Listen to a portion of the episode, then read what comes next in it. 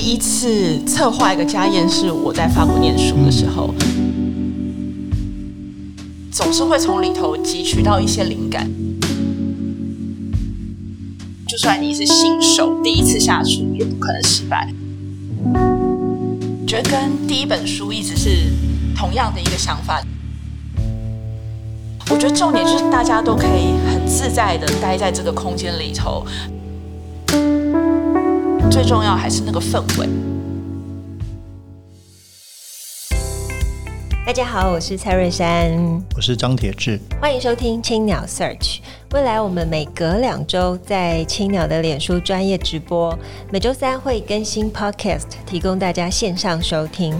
在每集的节目当中，我们会邀请作家来谈谈自己的作品，也会针对不同主题推荐大家书单。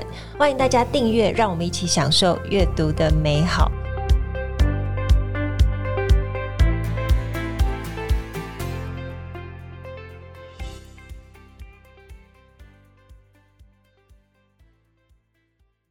位听众朋友，大家好，我是蔡瑞山，我是张铁志，欢迎收听青鸟 Search，今天是节目第五十九集，我们非常荣幸邀请到台出版新书《小聚会：六十八道宴客菜》，与朋友在家轻松喝很多杯的作者比才。大家好，我是比才。这应该是比才第二本书嘛？对，第二本哦，第一本其实就已经席卷，就是哦我们的朋友圈了。因为 像我们有一个好朋友就会说，哦，好想去比才家吃饭。呃，坦白说，我为此真的问了很多人，我问了哦，执编哦，然后玉伟，然后同时有问了你的好朋友 Eric，哦，就说，哎，到底怎么样可以进到比才家呢？但坦白说，这件事情从我们啊、呃、发愿到现在发愿，对发愿 已经一年多了，还有无法如愿。今天好好的对待对待比赛。因为我口渴吗？我现在有一点哦，赶快去拿。没有，好嘞。这个书名是我看过最有趣的书名之一啊，因为不只是前面很正常嘛，小聚会，小聚会，嗯，六十八道宴客菜，与朋友在家轻松喝很多杯，但还有挂号一杯怎么够？这个实在太可爱了，怎么会有这个？怎么谁这么大胆加上这个挂号？哎，是我家的，其实书名是我写的。对啊，这个很酷。但它其实是延续第一本家酒厂的风格，后面也是有一个挂号，所以我们就是决定以后要是我出什么书，后面都要有一个挂号。OK。而且的确到我家来只喝一杯真的太少了，至少就是三杯以上。所以家里备了很多酒。呃，家里随时会备一些酒。那如果要宴客的话，我就会特别再采买一些。对，我们谈谈这个书的一开始的命题哈，因为你在里面有提到说，呃，经过某一次的高潮型的准备之后，嗯，你其实有点改变这个家里宴客的概念，就更更随性。可不可以分享一下这个心路的转变？其实我觉得就是。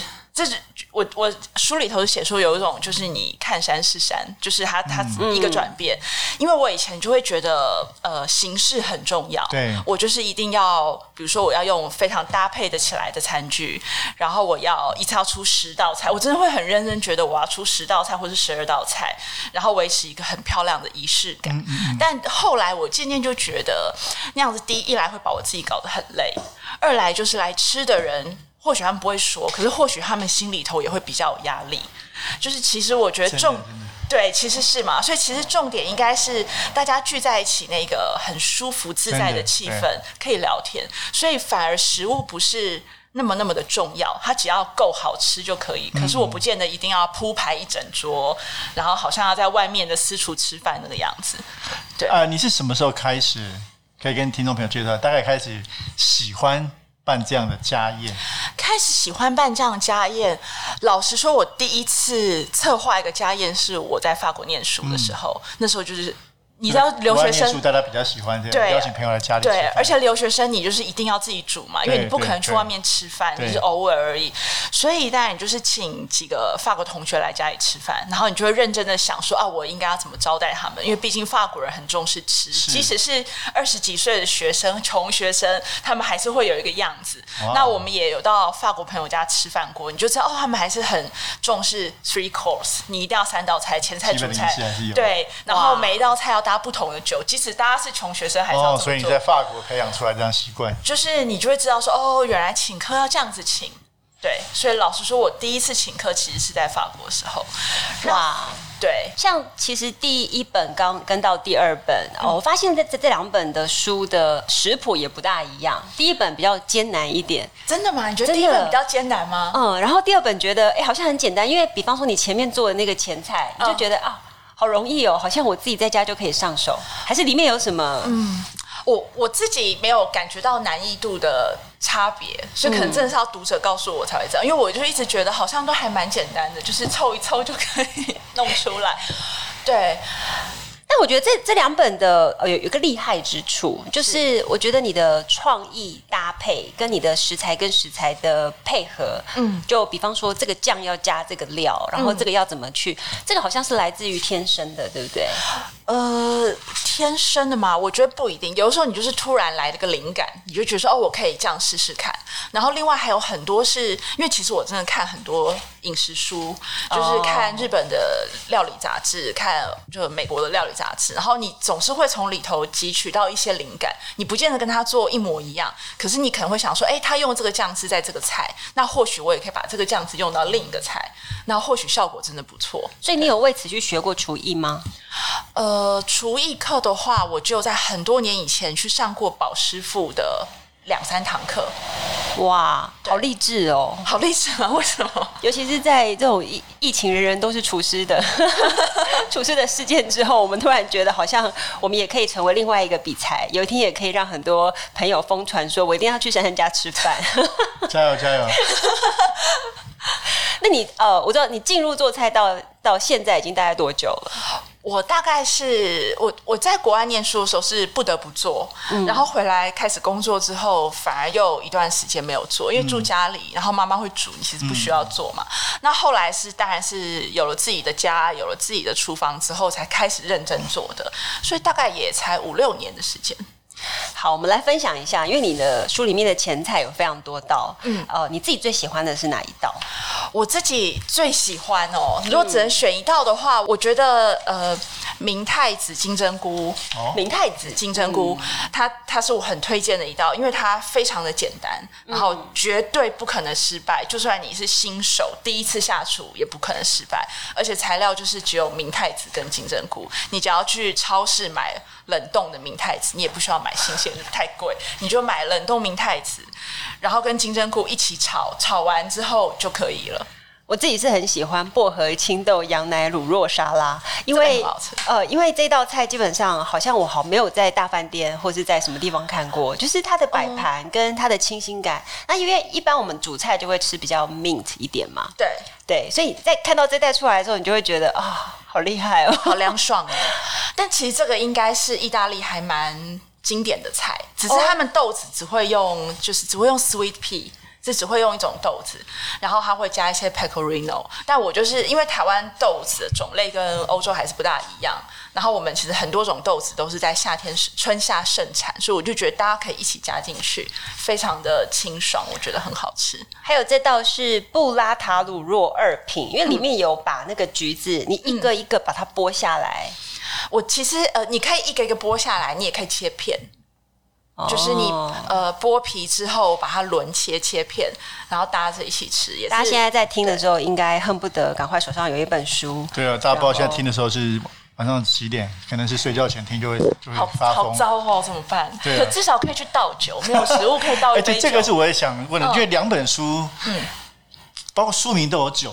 要讲到这个，当然负面这一杯怎么够？所以这个酒对你来说是什么样的意义？酒对我来说非常重要，哎，就是我每天都一定要喝一杯。嗯，然后喝什么？就是 wine 还是清酒还是什么？还是不限？我基本上是喝红白酒。红白酒。对。那如果平常就我自己一个人喝的话，我会喝烈酒，因为我家另一个人是完全不喝酒，他会过敏，就是通常就是酒我自己喝。哦，你一个人会喝烈酒？我一个人会喝烈，因为红酒开了就可能两三天要喝完，但我可能喝不完，所以红酒比较多是在请客或者有朋友来的时候我们才会开。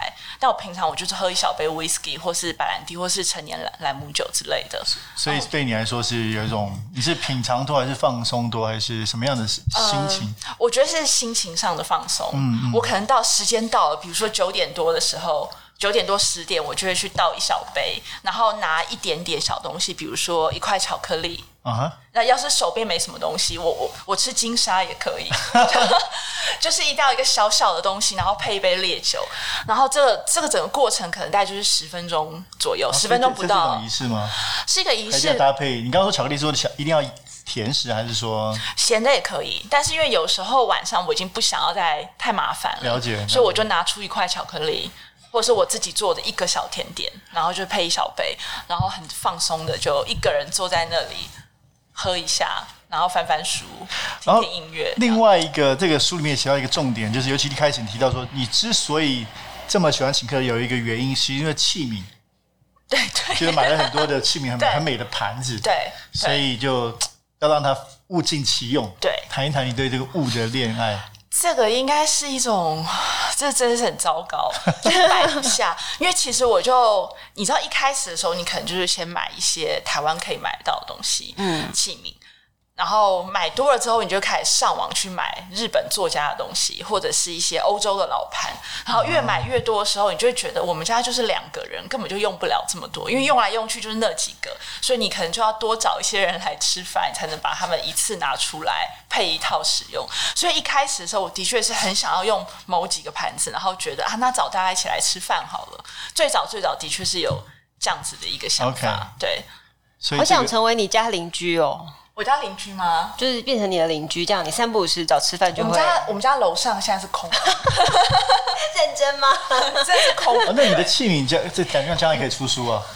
不行啊！我觉得那那我们可以哎，我觉得可以报道，因为你做菜应该都要报道，但器皿我们应该报道一下哦。可以啊，你的 collect 你的 collection 对啊，对，这个器皿要配什么菜？这提议不错哈。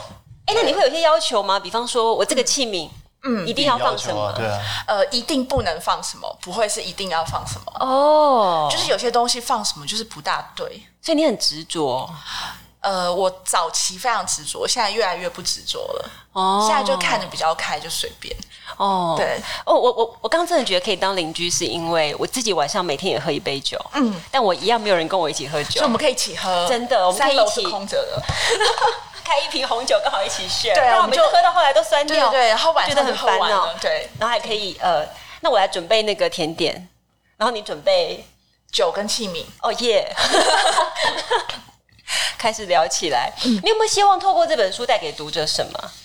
带给读者什么？我觉得跟第一本书一直是同样的一个想法，就是我希望大家都会。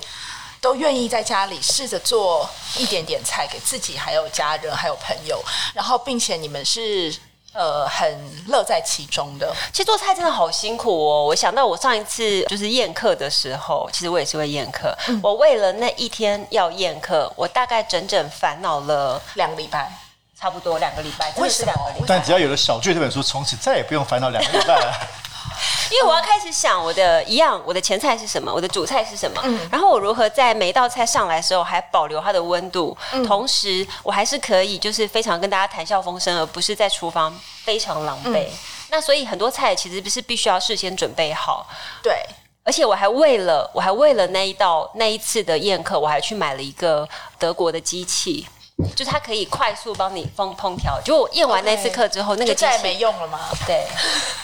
所以我也曾经是认真想要成为第二个比才的，我也是希望有一天可以让我的朋友说：“哎、欸，我好想去你家吃饭。”其实我真的觉得宴客这件事情啊，它呃，你事前的规划非常重要，嗯，就是你一定要排一些菜是冷菜，那个冷菜就是你事前做好放在冰箱，你只要拿出来装盘就可以上桌。然后有一些菜是先炖好。然后你只要加热，然后有一两道菜真的不能多。假设你做八道菜，你大概只能有两道菜是现做，不然你就逼死自己。所以你一定要把大部分东西都做到五成或七成。不过我后来就把这个想法转成大爱。就是我们就在书店找了一个主厨，然后跟主厨说：“哎、欸，我觉得我们应该要做什么样的料理？”所以也跟比才预告一下，就是森大青鸟，我们接下来是要开始有餐厅了。对对对对、嗯、然后当然就像呃一年前，其实我就跟比才提出邀约，就希望有一天比才可以在森大青鸟跟我们的厨师一起。有，我们有谈过这件事情。你看是是？我们其实希望做，也许做做一些 crossover。OK。对对对，或者说客座。或者不管是这个月设计菜单，或者某一天的这个怎么样的合作，嗯、其实应该会蛮好玩的。嗯，应该会很好玩。对，然后我还想回到这个书的核心主题，因为你有问到说，到底家宴的目的是什么？是酒是菜还是人？就像你这种是，你很会做菜，对，那可是哎，你在你这样说法，其实你是更喜欢不是去，不只是给大家吃好吃，而是人跟人的相聚。对，对我来说，其实就是后来我想清楚了之后，我觉得最重要还是那个氛围。嗯，对，就是不管是几个人，你可能是三个，可能是十个，我家最多一次好像来十个左右。我觉得重点就是大家都可以很自在的待在这个空间里头，然后。就算是各自做各自的事情，我觉得都没关系。哦，是哦，因为有时候吃到后来，就是大家吃的很饱，然后。眼神涣散的时候，的确有人开始打手游，有人开始翻杂志，oh. 然后有人开始转电视。对我来说，我其实不在意这样子，因为都是很熟的朋友。然后我随时想要抓一个人过来陪我喝一杯，还是抓得到那个人。Okay. 对。那你大问你的家宴的都是熟的朋友，还是经常都是不一样的人？都是熟的朋友，都是熟的。但的确会是不同的组合，但是原则上都是。对，我想说办那么多摊，那也要有很多朋友才行啊。对，但目前为止朋友还算够多。太太好，太好。对，来，我们来谈谈摄影。这本书我记得上一本出的时候是哦，就是总编辑玉伟拍的嘛。哦，这本也是他。只有写封面，因为我知道只有写封面。有了有了，版权页有写。哦，版权页。但他后面还有写一个施清源哦，跟比才。对，施清源的话，他自己也出了一本书。对。对，所以然后因为他非常擅长摄影，然后因为他也是呃，就是常常会来我家吃饭的朋友之一，所以他每次来吃饭的时候，我都跟他说，你就尽量多拍，然后说照、oh. 照片要交出来。哦，对，你自己拍很多，我自己拍一些，但我拍是不得已的，因为毕竟我拍的照片跟他们两位就是还是有很大的落差，是因为。呃，这本书到最后一次拍摄的时候，那个时间已经升级了，就是已经升三级，哦、我们就变得没有办法群聚，所以有一些没拍完的，我就找自己拍。但我自己拍的照片，就是就是是这里头最弱的。那像你，我我常常觉得很佩服，像你们，就是说几乎中西日台几乎都在里面都出现，也都擅长。没没有都擅长。那你觉得你最擅长的是在这些不同的？应该还是日式跟西式。日式跟西式。对。哎呦，因为我看到还会自己做馄饨啊，好厉害！对啊，馄饨厉害。对，就馄饨，我觉得其实它是熟能生巧。嗯，我一开始包的时候，我也是查网络上的影片，然后看人家包之后，自己练习包几次就上手。是，嗯，甚至还有一篇我印象很深是，哎，泡面还还讲泡面。煮泡面也有它的哲学。煮泡面就是有我自己的坚持，因为我很讨厌吃软面，所以我吃软面。对，我就是一定要面很硬的状。对，就各种面我都一定要吃硬面，所以我就是很怕人家把泡面煮到软烂，然后泡在汤里。所以你说汤跟面要分开煮嘛？分开煮。对，其实我也是，你也是哦。嗯，我一定分开。天哪，我们好适合住在一起哦！真的，三楼是空着。对，结果后来现在因为这个广播放出去之后，有非常多人听到，就跑去查比才的三楼在哪。他们不知道我住哪，没关系。对，我当时其实，在看这的时候就觉得，哦，我好羡慕玉伟哦，玉伟肯定每一道都吃过。对，玉伟每一道都吃过。哦，真是太 lucky 了。对，大家来拍照很辛苦哦。哦，就是也是，有一种上山下海的感觉，要爬高高或者什么，就为了要拍照，你就是要对。那我们知道比才其实这个书上一本就卖的非常好，那这本我们想一定也是会很厉害。大概你有给自己一个目标吗？就大概多久要出一本书？没有，没有给自己一个目标。对，就是因为其实出书，老实说，当然我我会花很多时间，没错。可是我觉得对出版社来说，它也是一个还蛮大的投资成本跟压力，所以我其实没有。不会的，你的书会赚钱，他们就很开心啊。对，应该是有让他们赚到一点钱了。对，但没有不到那种很大卖程度，但是我觉得一定是没有赔本了。对，嗯，我我其实没有预设立场，就是多久一定要出一本。是对。可是，哎，这个问题反过来问，就是说，应该是说，那你有不断的开发新菜色吗？因为有新菜色就可以出书嘛。可以啊，可以啊。你是，你是持续在开发新菜色？我持续有在，就是做一些研究，然后自己试菜。但我是想说，下一本要出甜点。哇哦！就是这个，就是所以已经有了吗？那心中已经有下一，心中有一个，只是什么时候可以出出来，我觉得可能还不知道。好期待哦！对，那好，那我们请比才跟我们分享一下，你最近在读什么书呢？哦，我最近在读的话是有原叶子老师的书，就对不起，我还是讲回本行。不靠食谱就能做好菜。嗯，这本书这种书名都很，不是，其实都都有点骗人吧？没有没有没有，对大家来说还是很难。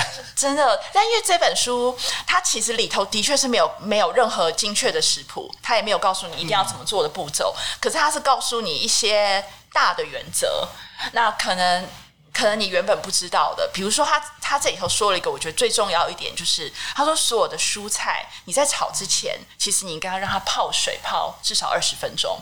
因为很多蔬菜，你从比如说你从土地收成，然后到运到市场，然后你才买回你家，其实已经经过一两天甚至更久的时间，而且它在超市里头可能是被包起来的，所以它就是闷在里头，它看起来就会有一点艳艳的。嗯。但是如果你让它泡冷水的话，其实又可以恢复它的生气。那泡过水之后再来炒之后，那个蔬菜就会变得非常的清脆，饱含水分。我觉得像这种，就是它会只告诉你很多类似这样子的一些。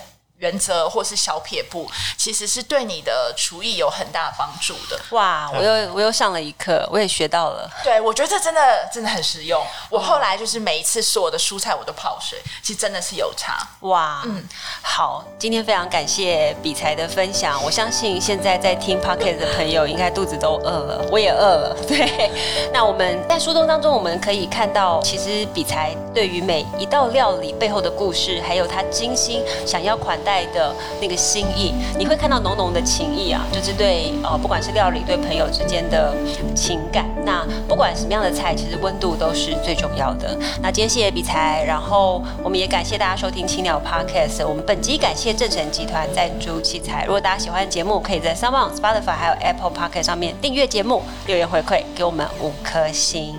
谢谢，谢谢，谢谢大家。各位青鸟 Search 的听众朋友，大家好，我是比才。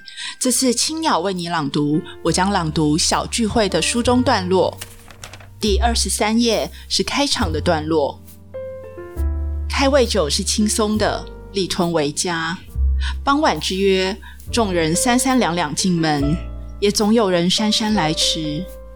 刚进门的朋友还正各自在洗手、放包包、递送伴手礼，或嚷着“好热好热，冷气可以开强一点吗”的混乱时刻，最适合喝一杯开胃酒了。打开气泡酒，或奢侈些，偶尔开香槟。气泡酒单喝可以，但混一点配料或糖浆也好。有一回，我宴请有着少女心的友人。先在酒杯里放一小撮切成细丁的新鲜草莓和自制草莓糖浆，再倒入 Prosecco。气泡酒遇到了糖，起了化学作用，瞬间高脚杯盈满粉红泡泡，草莓漂浮在气泡上，艳红淡粉再浮再沉，挑动着你的心，多美！又或自家酿的果实酒。这几年，我依季节勤劳地泡着各种酒：梅酒、柠檬酒、柑橘酒、李子酒。今年还首度尝试了草莓酒。对于不胜酒力的朋友，那就准备一杯果实酒兑气泡水，用金色小叉串着自过酒的果实一起送上，甜美的让你毫无防备。毕竟，只要进了我家大门。就没有滴酒不沾的理由。我喜欢这样的开场，不那么理所当然。以这杯酒为晚餐揭开序幕，将日常感挡在门外。欢迎来到我的宴会场。两百五十九页，午夜后我们只有彼此。夜深了，有的朋友已先离去，留下来的眼神也涣散了。通常这个时候，晚餐的杯盘餐具大多已进了洗碗机，剩下的食物要不是打包分给朋友带走，要不就是装进小密封盒里送进冰箱。餐桌恢复原本的洁净。转头看一眼躺在沙发上的朋友，另一边可能还有坐在地上的，各自非常自得的滑手机、翻杂志、转电视、打手游。这是只有熟朋友才能有的自在，对这个空间再熟悉不过的自在。而喝酒的就只剩下我了，为自己再倒一杯威士忌，取一个小碟，放上两小块巧克力，坐在桌边慢慢喝着。有时朋友会从沙发起身，移过来我身边，随意聊着闲话。偶尔，另一朋友会蹭过来说：“不然你也帮我倒一小杯吧，与你喝一杯。”这整个晚上的铺陈，不就为了与你喝一杯？接下来我要朗读的是书里的一百零七页。偶尔我会手做意大利面，在桌上堆出如小山丘般的意大利面粉，中间挖个凹槽，打入两颗蛋，以叉子慢慢将面粉一点一点搅进蛋中，搅匀后以手揉成团，仔细搓揉十分钟，揉到微微出汗的时候，面团也差不多光滑了。让它休息半小时，接着拿出我闪亮亮的意大利压面机，一转一转地将面团压成片状，就像一种魔法般。面团进到压面机后，用不了几分钟就切出面条了，多疗愈的过程。